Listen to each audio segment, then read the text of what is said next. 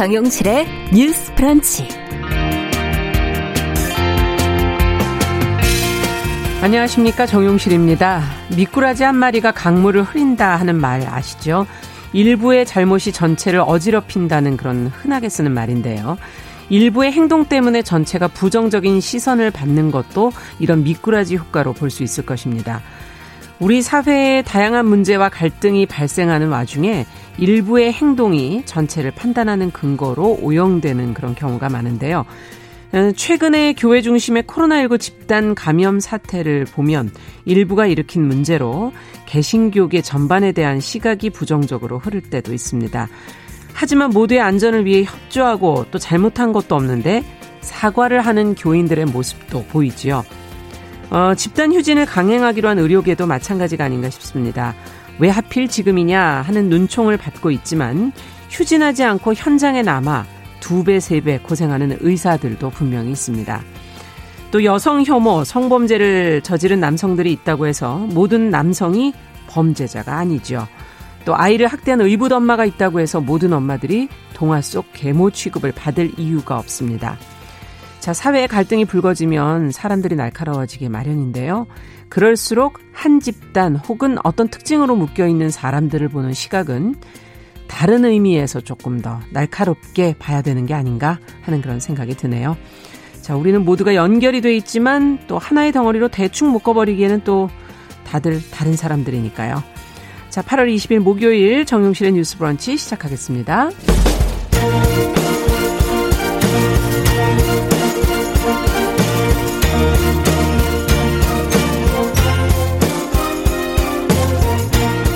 여성의 감수성으로 세상을 봅니다. KBS 일라디오 정용실의 뉴스 브런치. 여러분의 의견을 기다립니다. 문자는 샵 9730으로 보내주세요. 짧은 문자 50원, 긴 문자 100원이 부과됩니다. KBS 모바일 콩, 유튜브를 통해서도 무료로 참여하실 수 있습니다. 네, 정용실의 뉴스 브런치 항상 여러분들의 의견과 함께 하도록 하겠습니다. 오늘도 이제 뉴스픽으로 시작하려고 하는데요. 어제는 마스크를 쓰셨다가 오늘은 드디어 마스크를 벗으셨어요, 이 두 분이. 더 공감 여성정치연구소의 송미 박사님, 안녕하세요. 네, 안녕하세요. 아, 패널이 폐활량이 좋아야 되는데 어제 KF 구사 쓰고 너무 힘들어가지고 오늘은 벗었습니다. 어제 좀 숨 넘어가실 네. 뻔했죠. 자, 전혜연 사평론가 안녕하십니까? 괜찮으셨어요? 네, 네. 뭐 요즘은 정말 안녕하십니까라는 말이 정말 맞는 시대인 것 같습니다. 네. 네. 그리고 마스크를 정말 쓰는 것만이 그래도 뭐 불가피한 경우에 제가 지금 벗었습니다만 네. 나도 위하고 타인도 위하는 길이 맞아요. 아닐까 생각이 듭니다. 안전을 위해서 조금 더 생활을 조금 어, 두분 다 좀 절제를 해주셔야 될 것 같고 저도 마찬가지고요. 자, 오늘 이제 첫 번째 뉴스는 어, 정치 뉴스로 좀 시작을 해볼게요. 미래통합당의 김종인 비대위원장 광주를 방문해서 5.18에 대해서 사과를 했어요. 무릎을 꿇고. 자, 보수정당 대표가 사과한 게 이번이 처음이다. 뭐 이런 지금 기사들이 나오고 있는데 처음인가요? 어떻게 됩니까? 송 박사님? 아, 예, 처음, 처음인가? 음. 한번 말씀을 드릴게요. 어제 미래통합당 김종인 비상대책위원장이 오전에 광주 5.18 민주묘지를 참배했습니다. 네. 아, 본인이 직접 쓴 글을 낭독을 했는데, 부끄럽고 또 부끄럽고 죄송하고 또 죄송하다. 음. 너무 늦었다. 음. 100번 사과하고 반성했어야 된다. 이렇게 얘기를 하면서 이제 첫 걸음을 떼었다라고 얘기를 했습니다.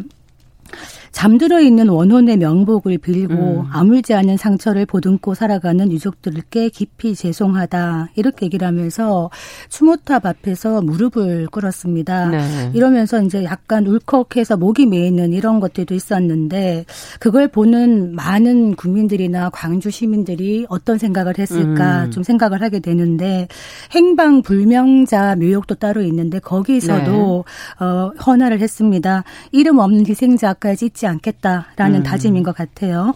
중요한 메시지는 어떤 이야기를 했느냐.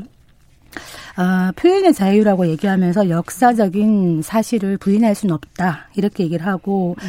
광주에서 비극적 사건이 일어났는데도 이것을 부정하고 5월 정신을 훼손하는 그런 사람들이 있었는데 음. 그동안 저희 당이 엄중한 해초리를 들지 못했다. 네. 이렇게 얘기를 했습니다.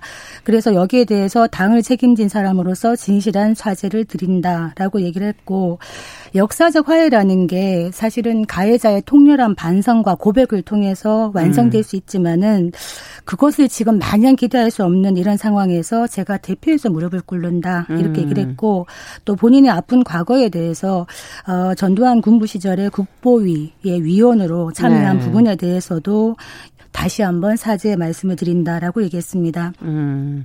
아까 처음이냐 아니냐 이런 얘기를 했는데 네. 예, 처음은 아닙니다. 지난해 5월에도 황교안 당시 자유한국당 대표가 5.18 민주화 운동 기념식에 참석했는데 음. 어떻게 되었느냐 엄청 분위기가 살벌했습니다. 네. 어, 항의하는 유족들이나 시민들이 있으니까 영무실에 몸을 숨겼다가 도망치듯 열차를 타고 빠져나온 음. 이런 장면이 기억나실 겁니다. 네. 그리고 당시에는 5.18 망원 인사들에 관련해서 굉장히 광주 시민들이 격앙이 되어 있을 텐데 네.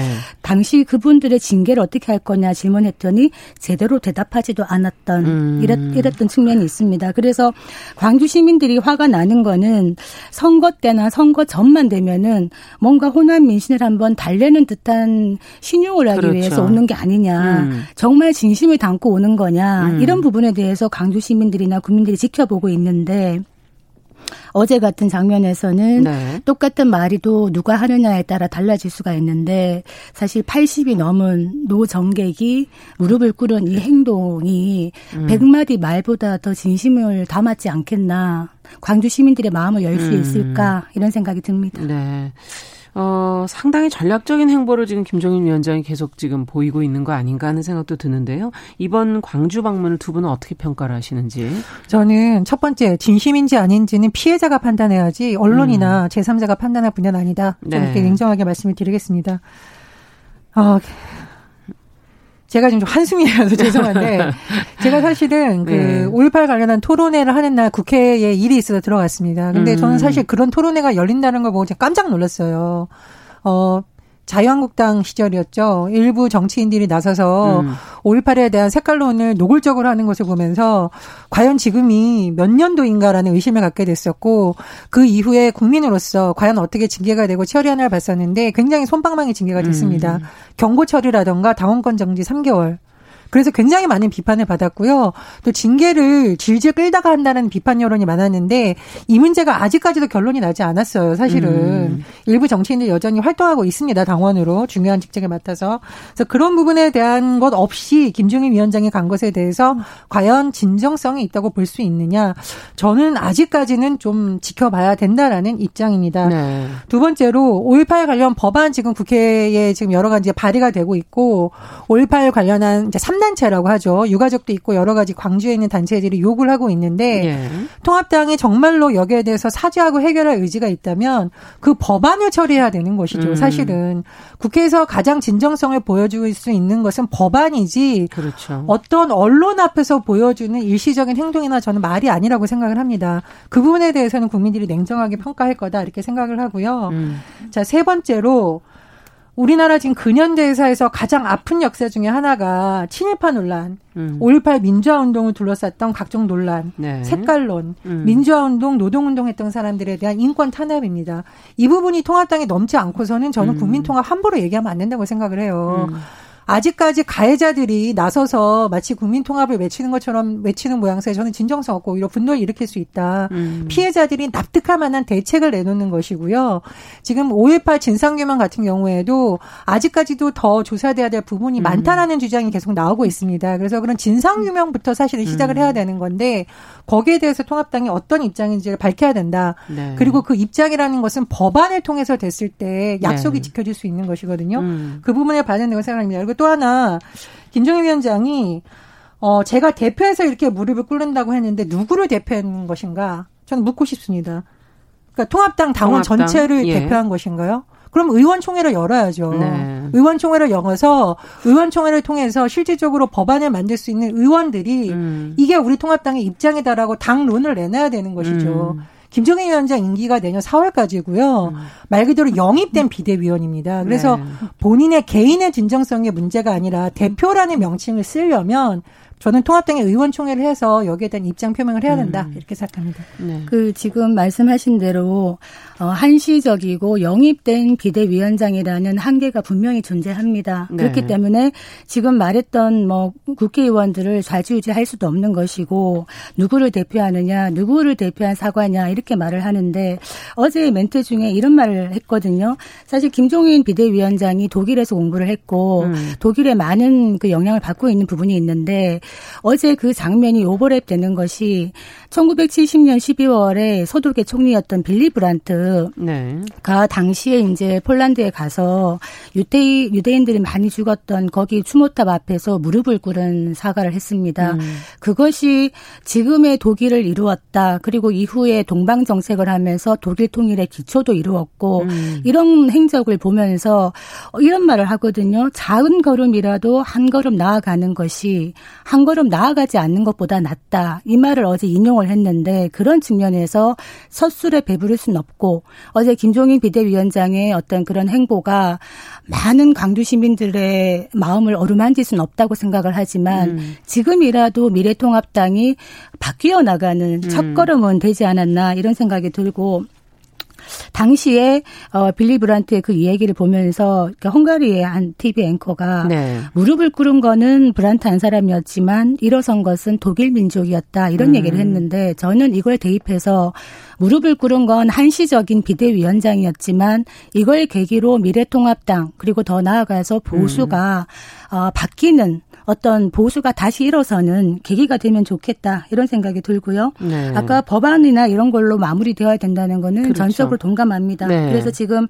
미래통합당도 아마 정강 정책에 음. 5.18 민주화 운동 명기하도록 지금 되어 있고요. 가장 중요한 거는 지금 더불어민주당에서 5.18 관련한 3법을 발언하고 있는데 네. 여기에 미래통합당이 전향적으로 같이 합, 힘을 합치는 것 이런 모습 보여주는 것이 매우 중요하지 않겠나 이런 그렇죠. 생각이 듭니다. 네. 저는 당장 진상 유명이라던가 음. 피해자 범위 확정 음. 이건 떠나서 관련 허위 사실 유포에 대한 그 처벌을 강화하는 책임은. 법도 네. 지금 들어가 있습니다. 네. 이거는 뭐 형평성 문제라든가 조사위를 꾸려서 엄청 오래 조사해야 되던가 이러지 않아도요.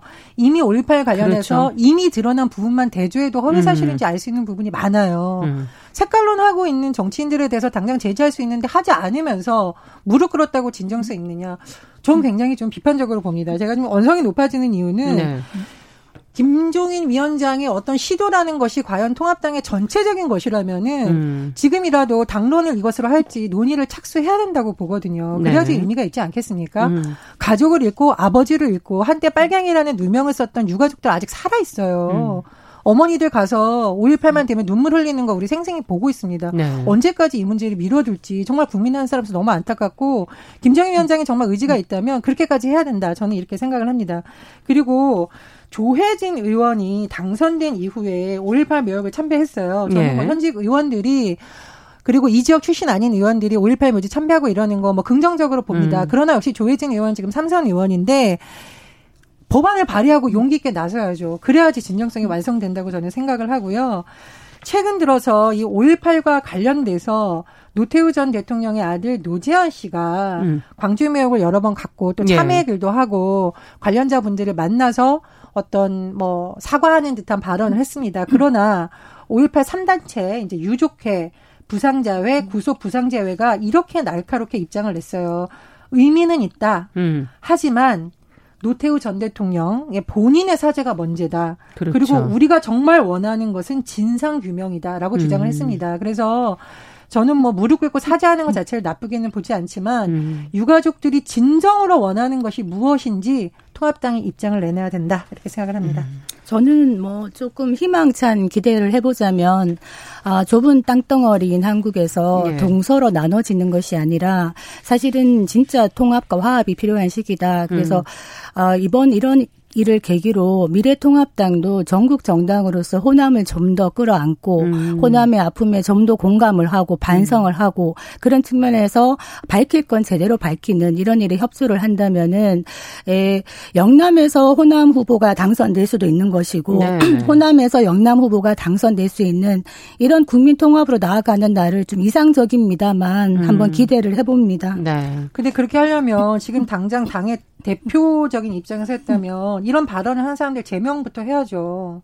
그렇죠. 징계위원회 열리는 말에 거, 따른 행동이 음, 그렇습니다. 음. 징계위원회라는 것이 당의 징계위원회는요 예. 법적으로 엄청나게 그렇게 뭐 어렵거나 오래 걸리는 일이 아닙니다. 음. 관련 사실 증언이나 이런 거 방송에 다 나왔습니다. 그것부터 하면 됩니다. 그러니까 음. 할수 있는 것부터 하면서 진정성을 인정받아달라고 해야 국민들의 마음이 정말 움직이지 않을까. 그리고 저는 이런 걸 할때 네. 언론의 평가가 중요한가요? 저는 피해자들의 평가가 중요하다고 생각을 합니다. 그렇죠. 그래서 음. 피해자들이 지금 주장하고 있는 바를 통합당이 진정으로 보여줬을 때 진정성 가능성이 있다. 이렇게 말씀드리고 싶습니다. 네. 아마 국민들이 지켜보겠죠. 미래통합당이 그렇죠. 어떻게 할 것이냐. 사실 예.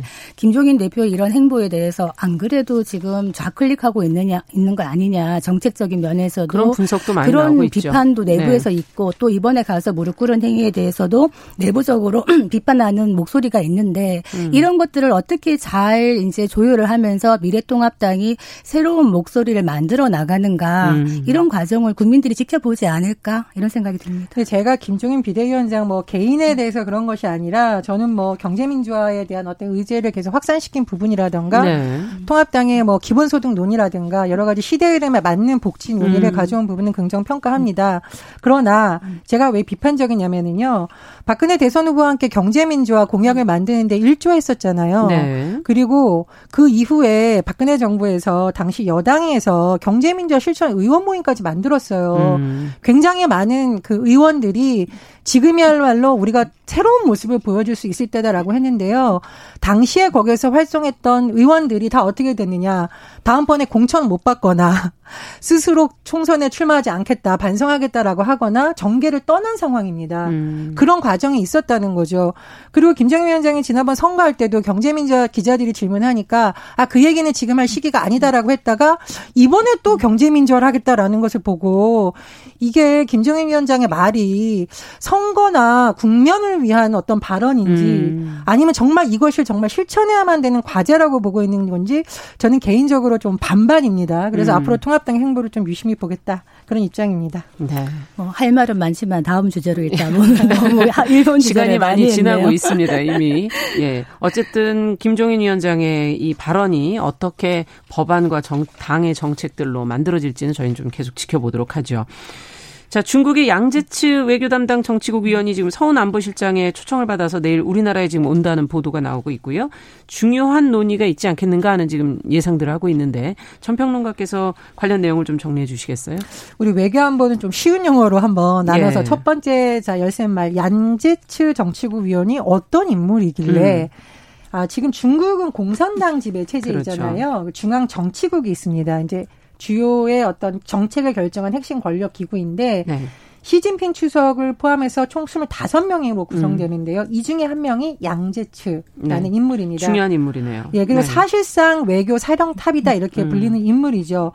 어, 청와대에 우리나라 청와대의 서원 국가안보실장 초청으로 21일에서 22일 부산을 방문한다고 하는데요. 네. 어, 아마도 중국의 어떤 외교 전략이라던가 대한국 메시지를 음. 들고 오지 않겠느냐라는 전망이 음. 나오고 있습니다. 그래서 굉장히 중요한 인물이다. 그래서 어떤 만남이 이루어질지 관심을 보이고 있고요. 자, 두 번째 키워드 한번 보겠습니다.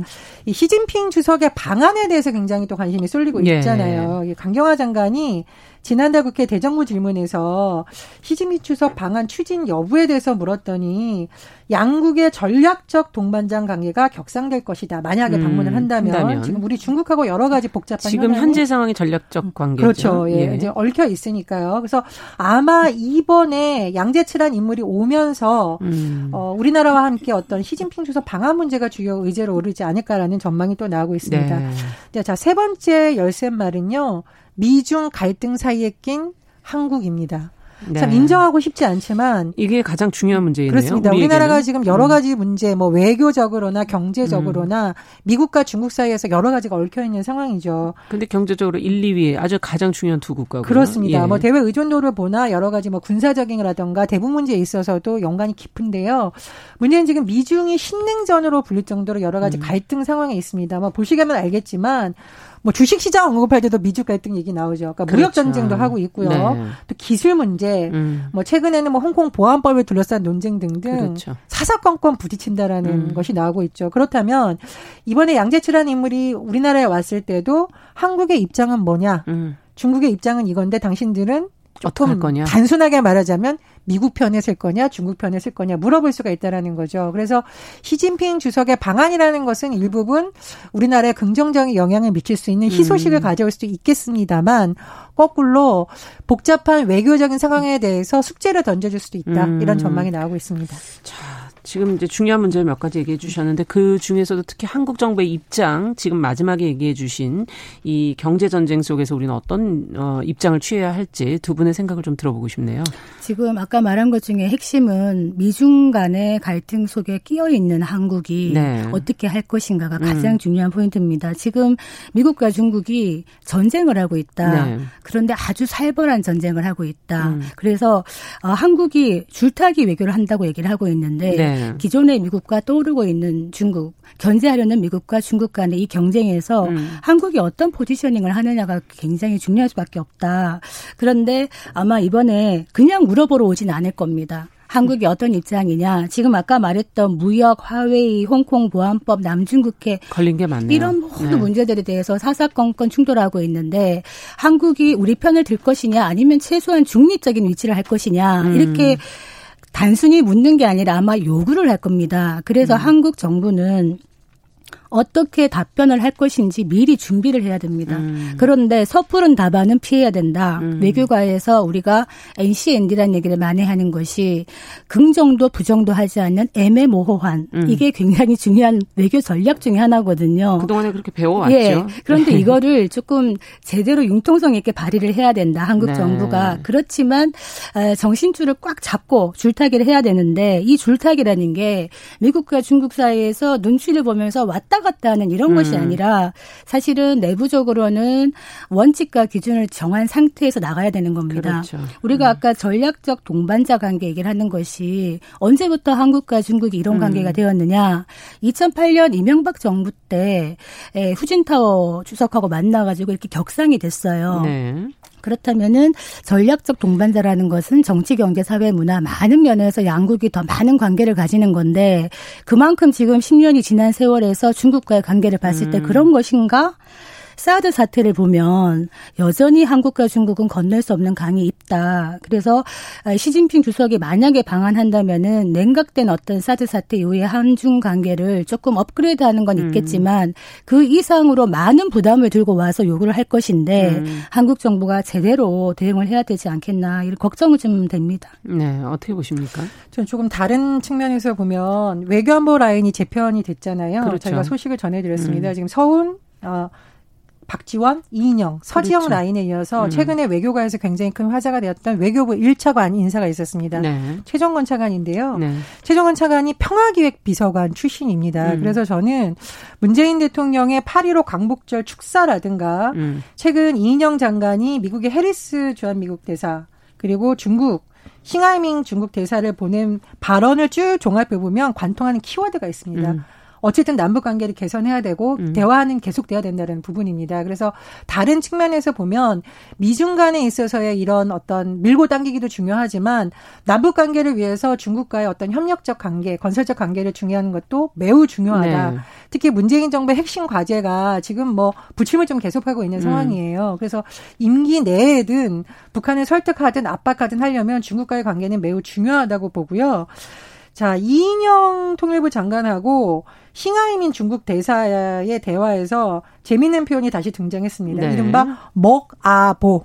무슨 말입니까? 이인영 장관이 먹는 것, 아픈 것, 죽기 전에 보고 싶은 것을 음, 가지고 북한과 해야 된다라는 네. 얘기를 했었잖아요. 예. 그러니까 인도적 지원이라든가 이런 부분에 대해서 설명을 구하는 것 같은데요. 음.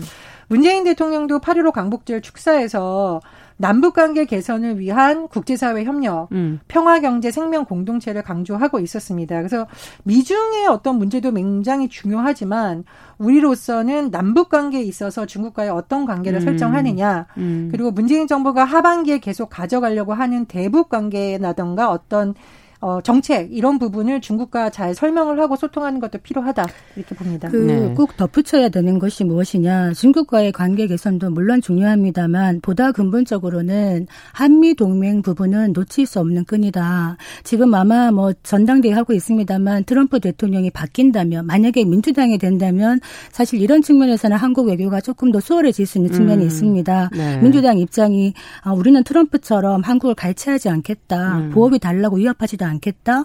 북한과의 관계에서도 우리는 평화적인 외교적인 걸 하겠다 이런 얘기를 하고 있는데 그거는 차치하고라도 사실은 중국과 아무리 가까워진다 한들 중국과 북한의 관계만큼 될 수는 없습니다. 그렇기 때문에 한반도의 평화 시계를 계속적으로 가게 하기 위해서라도 한미 동맹은 또 다른 하나의 한 축이 되어야 된다. 음. 그런 측면에서 이 부분을 굳건히 하면서 중국과의 관계를 조금 더 밀접하게 하는 것 이것이 그래서 현실적으로 매우 어렵다는 것이죠. 한마디만 더 좀 말씀을 드리자면 민주당 미국 민주당 대선 후보로 조 네. 바이든 전 부통령이 그렇죠. 확정이 됐습니다. 네. 그리고 11월 이제 예정이 되어 있죠. 미국 네. 대선이 시간이 사실 얼마 남지 않았습니다. 음. 그래서 저는 외교안보 라인 이번에 재편한 것이 그런 흐름도 좀 반영한 것이 아닌가 여러 가지 대비를 하는 측면이라고 좀 보고 있고요.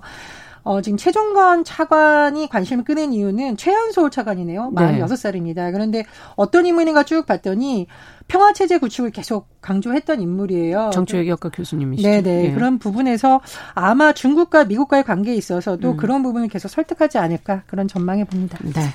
아유 시간이 부족해서 저희가 중요한 아이템을 하나 오늘 못 다루게 되네요. 내일 또 저희가 얘기해 보도록 하겠습니다. 뉴스픽 전혜연 평론가 더공감 여성정치연구소 송문희 박사 두 분 수고하셨습니다. 감사합니다. 감사합니다. 자 정용실의 뉴스 브런치 듣고 계신 지금 시각 10시 31분이고요. 라디오 정보센터 뉴스 듣고 오죠. 국내 코로나19 신규 확진자가 오늘 0시 기준 288명으로 집계됐습니다. 국내 발생은 276명인데 지역별로는 서울 135명, 경기 81명, 부산 15명, 인천 10명입니다. 서울 성북구 사랑제의 교회 관련 코로나19 누적 확진자가 어제 정오 기준 623명으로 집계된 가운데 인근에 있는 한 체육대학 입시 전문학원 학생 16명 이상이 코로나19 확진 판정을 받았습니다. 21대 국회 개헌 이후 첫 정당 정책 토론회가 시작됐습니다.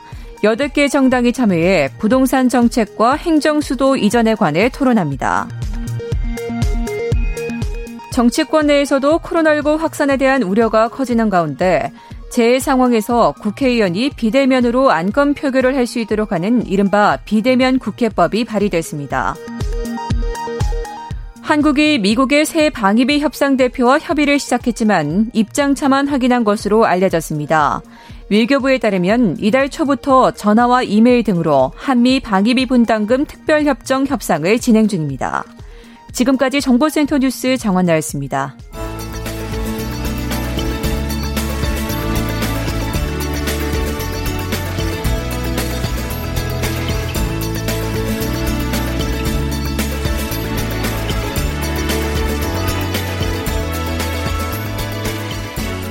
세상을 보는 따뜻한 시선. KBS 일라디오 정용실의 뉴스 브런치. 매일 아침 10시 5분 여러분과 함께합니다.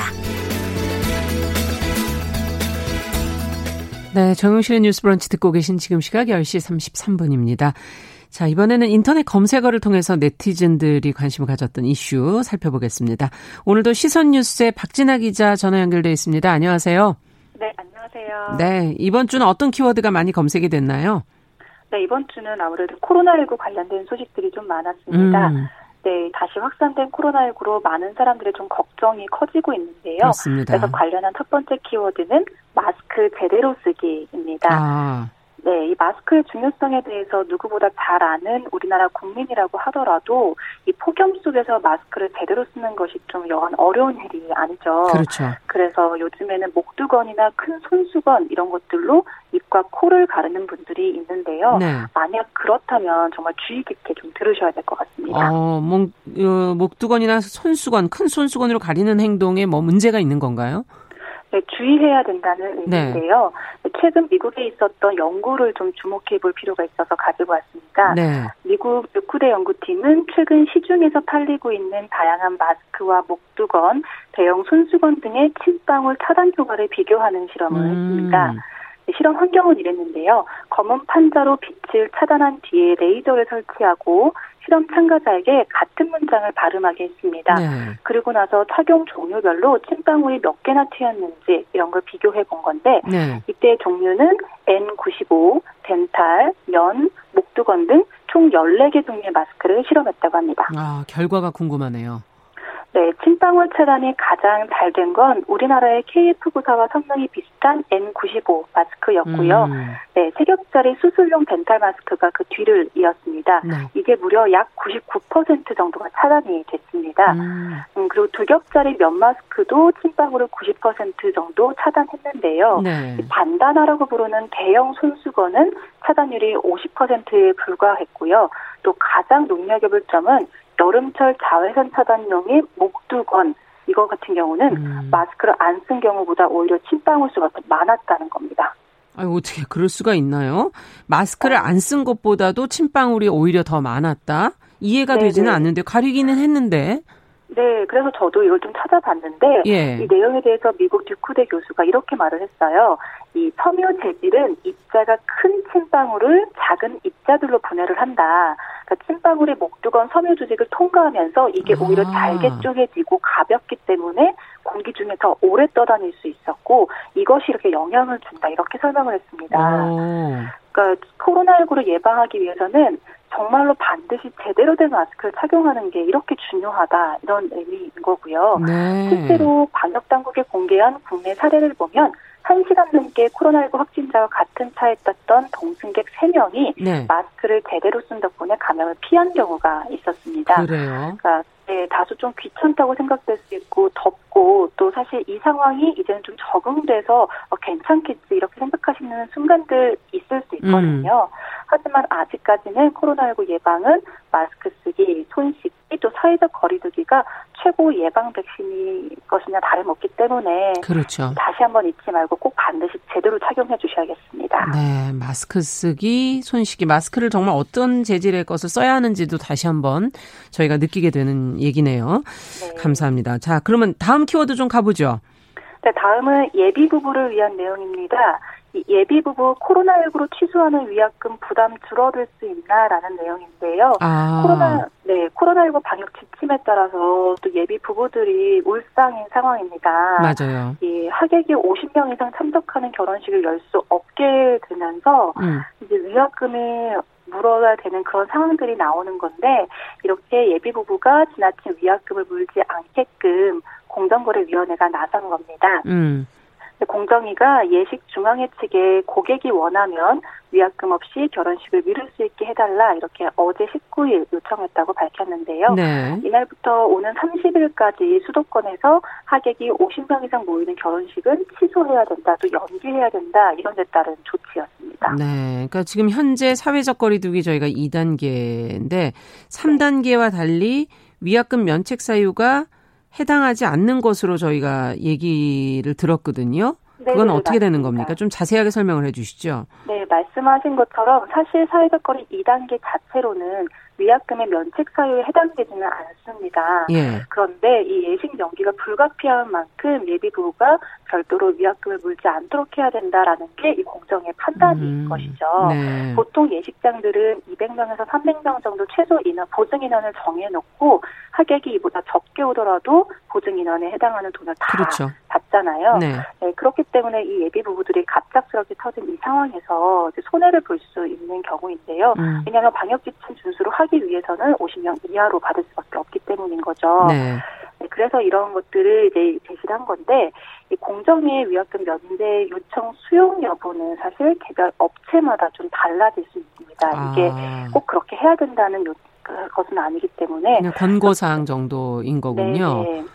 그래서 예식이 얼마 안 남은 예비 부부라면 그래도 공정에 음. 이런 조치가 있었기 때문에 이런 내용 좀 더 꼼꼼히 살펴본 뒤에 음. 예식장들하고 논의를 하면 좀 더 효율적으로 좀 더 일이 잘 진행될 수 있지 않을까 싶습니다. 그렇군요. 자, 올 초에 코로나19가 확산되면서 지금 이제 뭐 여름이나 결혼식을 여름으로 좀 옮겨놓으신 분들 많은데 또 다시 조금 더 미뤄야 될 것 같아서 실망감이 좀 크실 것 같기도 하고 어쨌든 잘 좀 조율이 됐으면 좋겠다는 생각도 드네요. 자, 마지막 키워드 살펴보죠. 네, 마지막은 폭우 피해 보상받는 방법인데요. 네. 이 갑자기 폭우 아니 갑자기 폭염이 돼서 잊으셨을 수 있지만 저희 지난주까지 장마로 인해서 정말 많은 분들이 피해 입으셨거든요. 그럼요. 네, 막막하실 텐데 이게 보험이 없더라도 정부와 지자체로부터 재난지원금 받을 수 있습니다. 음. 근데 이게 가장 중요한 게요. 지원금은 재난이 종료된 날부터 반드시 10일 안에 신청을 해야 된다는 아. 겁니다. 그렇기 때문에 재난 입으셨다면 주민센터나 읍면사무소로 신청하실 수 있고요. 예. 국민재난안전포털 홈페이지에서도 온라인으로 접수할 수 있습니다. 네. 주민센터, 읍면사무소, 국민재난안전포털 네. 홈페이지로 신청하실 수 있다. 네, 맞습니다. 네. 어르신들 같은 경우 잘 모른다면 음. 직접 찾아가시거나 전화로 해도 설명을 해주시거든요. 네. 그래서 이렇게 문의해 보시면 되고요. 또 이 지원금 외에 만약에 가입한 손해보험이 있다면 보장 내용도 좀 꼼꼼히 살펴봐야 되는데요. 그렇죠. 이 차량 보험에 자기 차량 손해담보 일명 자차 보험이라고 하죠. 예. 이 자차 보험에 가입돼 있으면 주차해 놓은 차량이 물에 잠겼거나 음. 또 운전하다가 침수됐을 때 차량 피해 금액 보상 받으실 수 있습니다. 네. 네. 근데 이제 트렁크 안이나 자동차 안에 물건이 있었다면 이것에 대해서는 보상은 어렵고요. 차 자체만. 자차 보험에 가입, 네, 가입돼 있다면 보상받을 수 있으시기 때문에 꼭 한번 알아보셔야 됩니다. 네. 자, 보험 청구 받게 되는 경우야 뭐 다행스러운 경우고. 근데 이렇게 되면 다음 해가 또 보험료 오르는 거 아닐까? 이런 걱정은 좀 되거든요. 어떻게 보세요?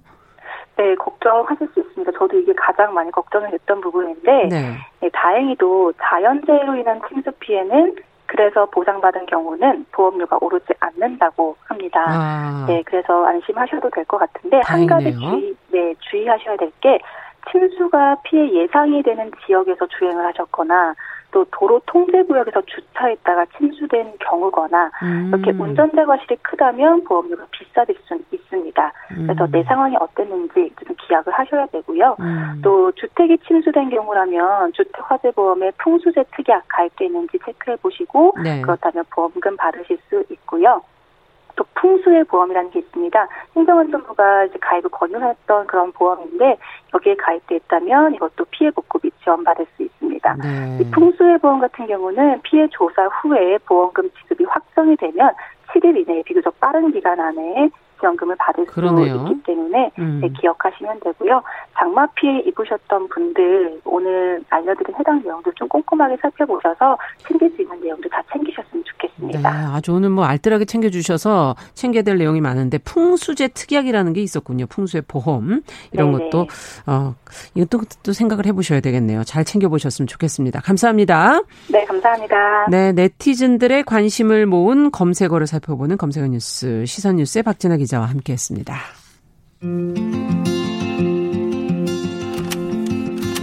우리는 만났다. 월요일부터 금요일까지 오전 10시 5분엔 뭘 해요? 참고로 말하지만 정용실의 뉴스 브런치를 들어요.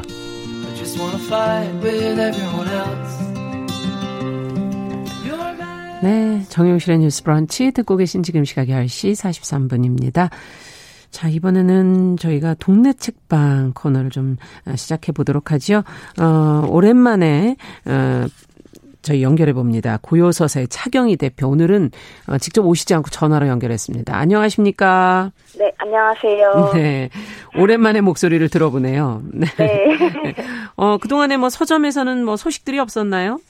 아, 굉장히 오랜만에 인사를 드리게 됐는데요. 음. 그 사이 문학계 서점가는 좀 안 좋은, 좀 어두운 소식들이 좀 있었습니다. 안 좋은 소식이요? 다, 네, 다름 아니라 문단 내 성폭력, 즉 미투 증언이 이어졌는데요. 음. 이 문예지 시인 동네 발행인인 고영 시인, 그리고 대학과 기타 교육기관에서 시창작 강의를 다수 진행해온 조동범 시인의 성추행, 성폭력에 대한 고발이 SNS에서 이루어졌습니다. 네. 네. 조 시인은 비난이 거세지자 사과문을 올렸는데 이 고영 시인은 사과의 뜻으로 시인 동네 폐간을 결정했습니다. 아니 무슨 내용이 시인 동네 발행하고 관련이 있나요? 왜 네. 폐간을 결정했죠?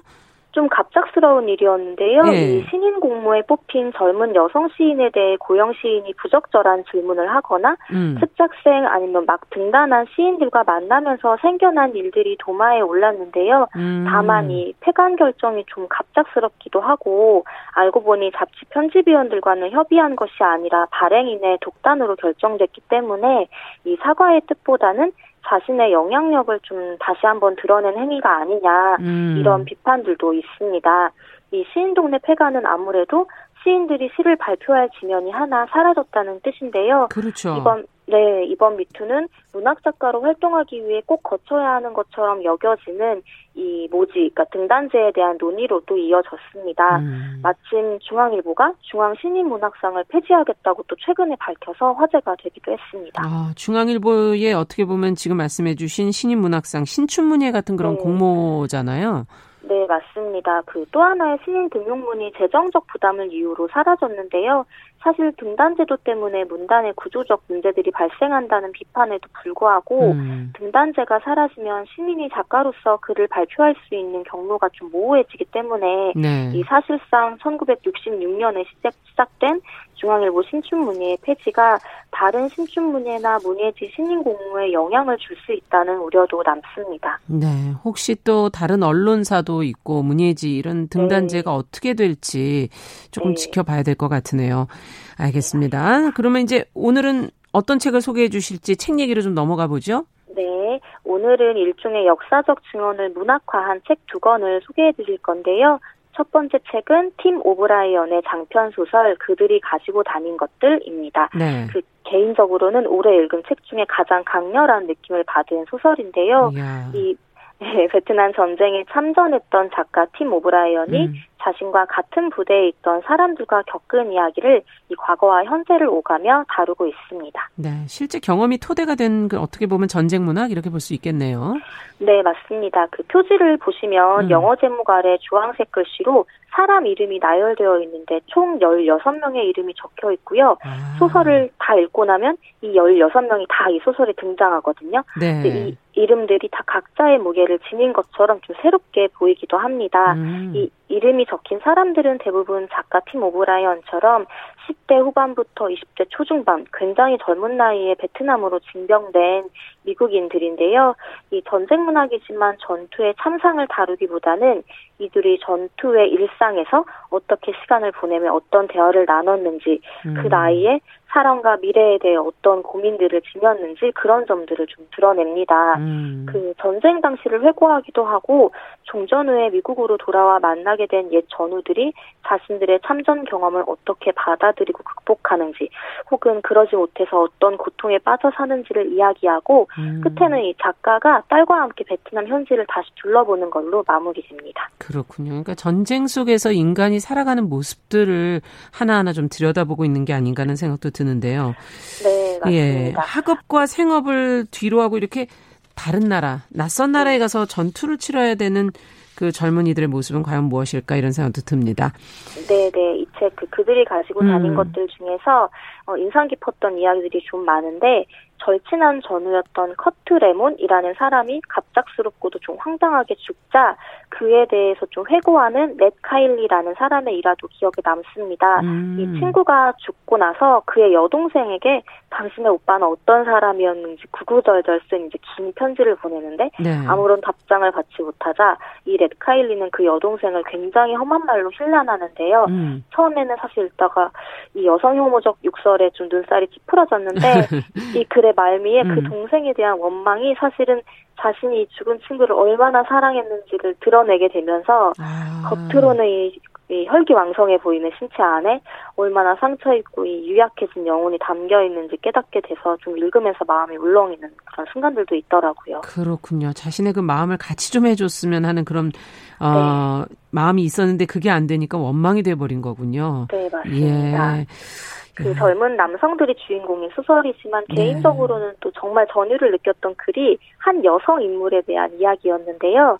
좀 황당한 군인이었나요? 여성도? 네. 그렇지도 않고요. 음. 이 마크포시라는 군인이 자신이 속해 있던 베트남 부대로 여자친구인 메리앤 벨을 불러들여서 함께 지내게 되는 이야기입니다. 오. 이게 전쟁 중에 실제로 가능했을지는 모르겠지만 그러니까요. 처음에는 예, 17 금발 소녀로서 부대원들에게 활력을 주는 역할을 하던 메리앤 벨이 점점 부상자를 치료하는 일을 돕고 음. 전쟁의 참상을 두 눈으로 목격하는데 이게 오히려 실제 전투에 큰 흥미를 보이게 되는 계기가 되고요. 음. 그러다가 결국 자신 안에 있는 내면의 폭력성이나 살상에 대한 욕구를 깨닫게 되는 좀 기이한 이야기입니다. 네. 이게 가상의 얘기인지 실제 얘기인지 이 대목에서는 좀 혼란스러운데. 네. 근데다가 더구나 끝부분에 여성이 그러니까 지금 어, 자신 네. 안에 있었던 새로운 그 모습들을 깨닫게 됐다는 거잖아요. 맞습니다. 뭐 예. 소설로 쓰인 거니까 가상일 수도 있지만 어떤 배경이 있었을 것 같은데요. 어. 이 메리앤벨은 심지어 어느 날 잠적하게 되는데 알고 보니 굉장히 좀 잔인하기로 유명한 그린이라는 특수부대원들의 야간 탐색에 동행을 하기도 하고 네. 마지막에는 이 전쟁의 광기에 사로잡혀서 유의적 일, 살상을 일삼는 그린이들과 메리앤벨이 함께 지내게 되는데요. 아, 어. 결국에는 이, 이 여성은 후련히 사라져서 홀로 뜨라본강 주변의 숲과 들판을 되게 자연인처럼 다니며 예. 살인의 기회를 기다리고 있다는 소문만 남긴 약간 전설적인 존재로 그려집니다. 큰일 나겠네, 정말, 그분 만나면. 네, 정말 믿기지 않으면서도 근데 읽는 내내 긴장과 전율이 느껴지는 게 소설이었는데 음. 렛 카일리라는 이제 과장과 허풍으로 좀 유명한 전우의 입을 통해 듣는다는 설정이 이 소설의 그 기이함을 좀 더해주기도 합니다. 네, 그렇군요. 그런 양념 같은 인물들도 나오는 거군요. 네, 자, 그렇습니다. 전쟁 문학이라고 하면은 어떤 저는 좀 선입견을 갖고 있는데 조금은 네. 다른 느낌의 책이 아닌가 하는 생각도 들어요. 네, 맞습니다. 이 작가 팀 오브라이언이 학사를 마친 직후에 소집영장을 받고서는 캐나다로 망명해서 이 징병으로부터 도망칠까 이런 고민을 하는 당시의 이야기도 인상적인데요. 이런 자신의 고뇌와 부끄러움이 미국과 캐나다 국경 지대의 레이니강 주변의 풍경과 어우러지면서 굉장히 아름답게 그려지기도 하고 네. 그리고 이 소설은 치유로서의 글쓰기나 뭐 말하기에 대해 생각해보게 만드는 대목들도 많습니다. 어떤 대목이요? 예, 뭐 실제 전쟁을 글로 담을 때 말해주는 것들이 모두 진실일지 아니면 진실이 과연 말해줄 수 있는 것인지 그런 거에 대한 고뇌가 음. 직접적으로 언급이 되기도 하고요. 또 뭐 전우들이 내 이야기를 써달라고 하거나 아니면 발표한 글에 대해 아쉬움을 토로하면은 작가로서 좀 마음이 어지러워지기도 하는 등 그런 고뇌의 대목들도 있는데요. 이 책은 미국에서 그 중고등학생 필독서로 꼽히기도 하고 아. 대학이나 북, 네, 북클럽에서 단골로 읽히는 책이라고 합니다. 네. 그만큼 전쟁과 인간에 대해 생각할 거리를 많이 던져주는 책입니다. 그러네요. 특히 젊은이들이 그런 책을 읽으면서 여러 가지 생각들을 해볼 수 있게 되는 그런 책이군요. 네. 자, 함께 또 읽어볼 만한 시집이 있다면서요? 네, 그 에밀리 정민윤이라는 한국, 아, 미국 거주 한국계 여성의 시집 우리 종족의 특별한 잔인함이 소설가 한유주의 번역으로 출간됐는데요. 예. 이 에밀리 정민유는 1991년생 젊은 여성 시인으로서 한국의 역사적 아픔, 여성으로서의 증언과 해방을 시로 담아냈습니다. 음. 일본군 성노예, 즉 위안부들의 증언시가 시집의 허리를 이루는데 실제 증언 자료들을 바탕으로 시적 언어를 더해 구성한 연작시들이 아. 이 시집의 대표적 메시지입니다. 그러면은 이 위안부에 대한 시들을 영어로 네. 발표를 한 건가요? 네, 맞습니다. 이 에밀리 정민윤이 20대 초반에 초안에 쓴 시들이 이번 첫 시집에 모여 있는데 예. 첫 출간부터 미국 문단에 굉장히 큰 호평을 받았다고 해요. 그리고 국내에서는 김혜순 이재미 시인의 찬사를 받고 있어 주목되기도 합니다. 음. 어, 이 책은 얼마 전이었던 8월 14일 일본군 위안부 기림의 날, 즉 기림일 즈음 책이 출간됐는데 네네. 이 책의 서문에서 미국에서의 출간은 위안부에 대한 알림이 목적이었지만 한국에서는 지속시킴, 즉 아직 끝나지 않은 일에 대한 기억과 음. 항쟁을 의미로 이 책을 출간했다고 적고 있습니다. 네. 저희 서점을 비롯한 작은 서점에서 에밀리 정민윤의 연속 낭독회가 개최가 예정되어 있기도 한데요. 음. 요즘 한국 문학에선 사실 잘 찾아볼 수 없는 증언 문학의 세계를 이 두 책을 통해 만나보시면 좋겠습니다. 네, 저도 지금 어 인터넷으로 쭉 내용을 보다 보니까 그 네. 낭독회에 오실 분들을 네. 모집하는 어, 네. 그 광고를 보게 되기도 했는데 네. 한번 가셔서 같이 이렇게 읽으실 수 있는 건가요? 그러면? 어, 네, 참여하실 수도 있고 얘기도 음. 나눠볼 수 있는 그런 자리입니다. 아, 그렇군요.